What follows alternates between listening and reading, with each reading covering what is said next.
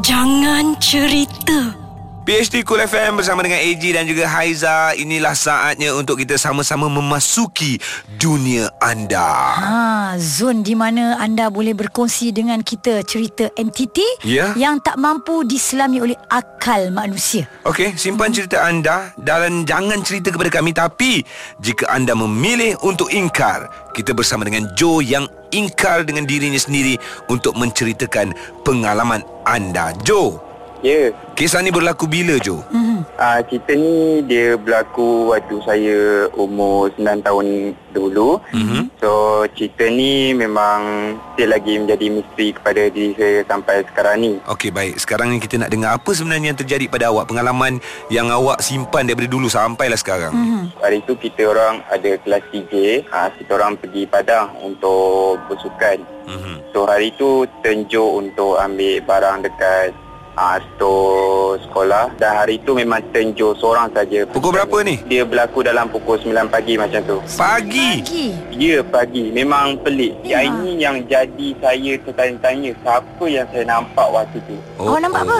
Dekat tepi store tu ada kawasan pembuangan sampah sekolah di mana tempat tu kawasan curam dan dekat situ banyak pokok buluh yang besar-besar. Mm-hmm. Mhm. So bila Joe toleh ke tepi, Joe tengok ada seseorang rambut dia putih, Mhm. dia pakai baju putih dan bawa tongkat dia tengah mencari sesuatu dekat kawasan pembuangan sampah tu. Allah. Ah, so bila Joe tengok tu Joe dah berlari tau Joe dah berlari jauh sikit daripada kawasan Pembuangan sampah tu dengan bilik sukan Joe tak ambil barang lagi Joe terus lari keluar Tu yang buat Joe ah, Joe memang tak tahu nak buat apa Memang Joe kaku dekat situ Sampaikan tiba-tiba kawan Joe dia tegur Joe Eh kau buat apa dekat sini?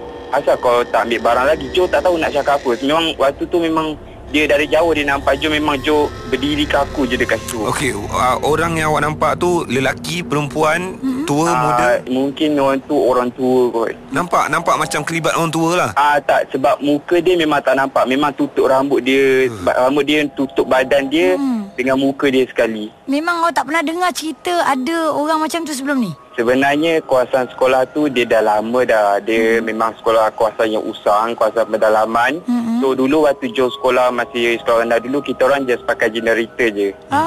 Kita tak pakai elektrik yang macam kawasan bandar Hmm, hmm. So tempat pembuangan sampah pula Dia bukan pembuangan sampah yang ada tong sampah Yeah. Kita Yeah, orang yeah. just buat sampah dekat kawasan ah, hutan je Mujur juga dia tak datang, tunjuk muka dekat awak, rapatkan diri Mm-hmm. dia, awak dengan dia kan? Mungkin dia tak perasan saya waktu tu ha, Ah, apa awak nak buat kalau awak nampak sekali lagi? Ah, ah. Kalau saya nampak pun Mungkin itu uh, Rezeki ke apa ke Yang Allah tadikan kat kita Mm-mm. Baik Jo, terima kasih atas cerita anda Jo. Mhm, kiranya dia ni adalah orang yang terpilih jugalah untuk nampak Memang benda-benda macam tu. betul. Kami memilih anda untuk Jangan Cerita.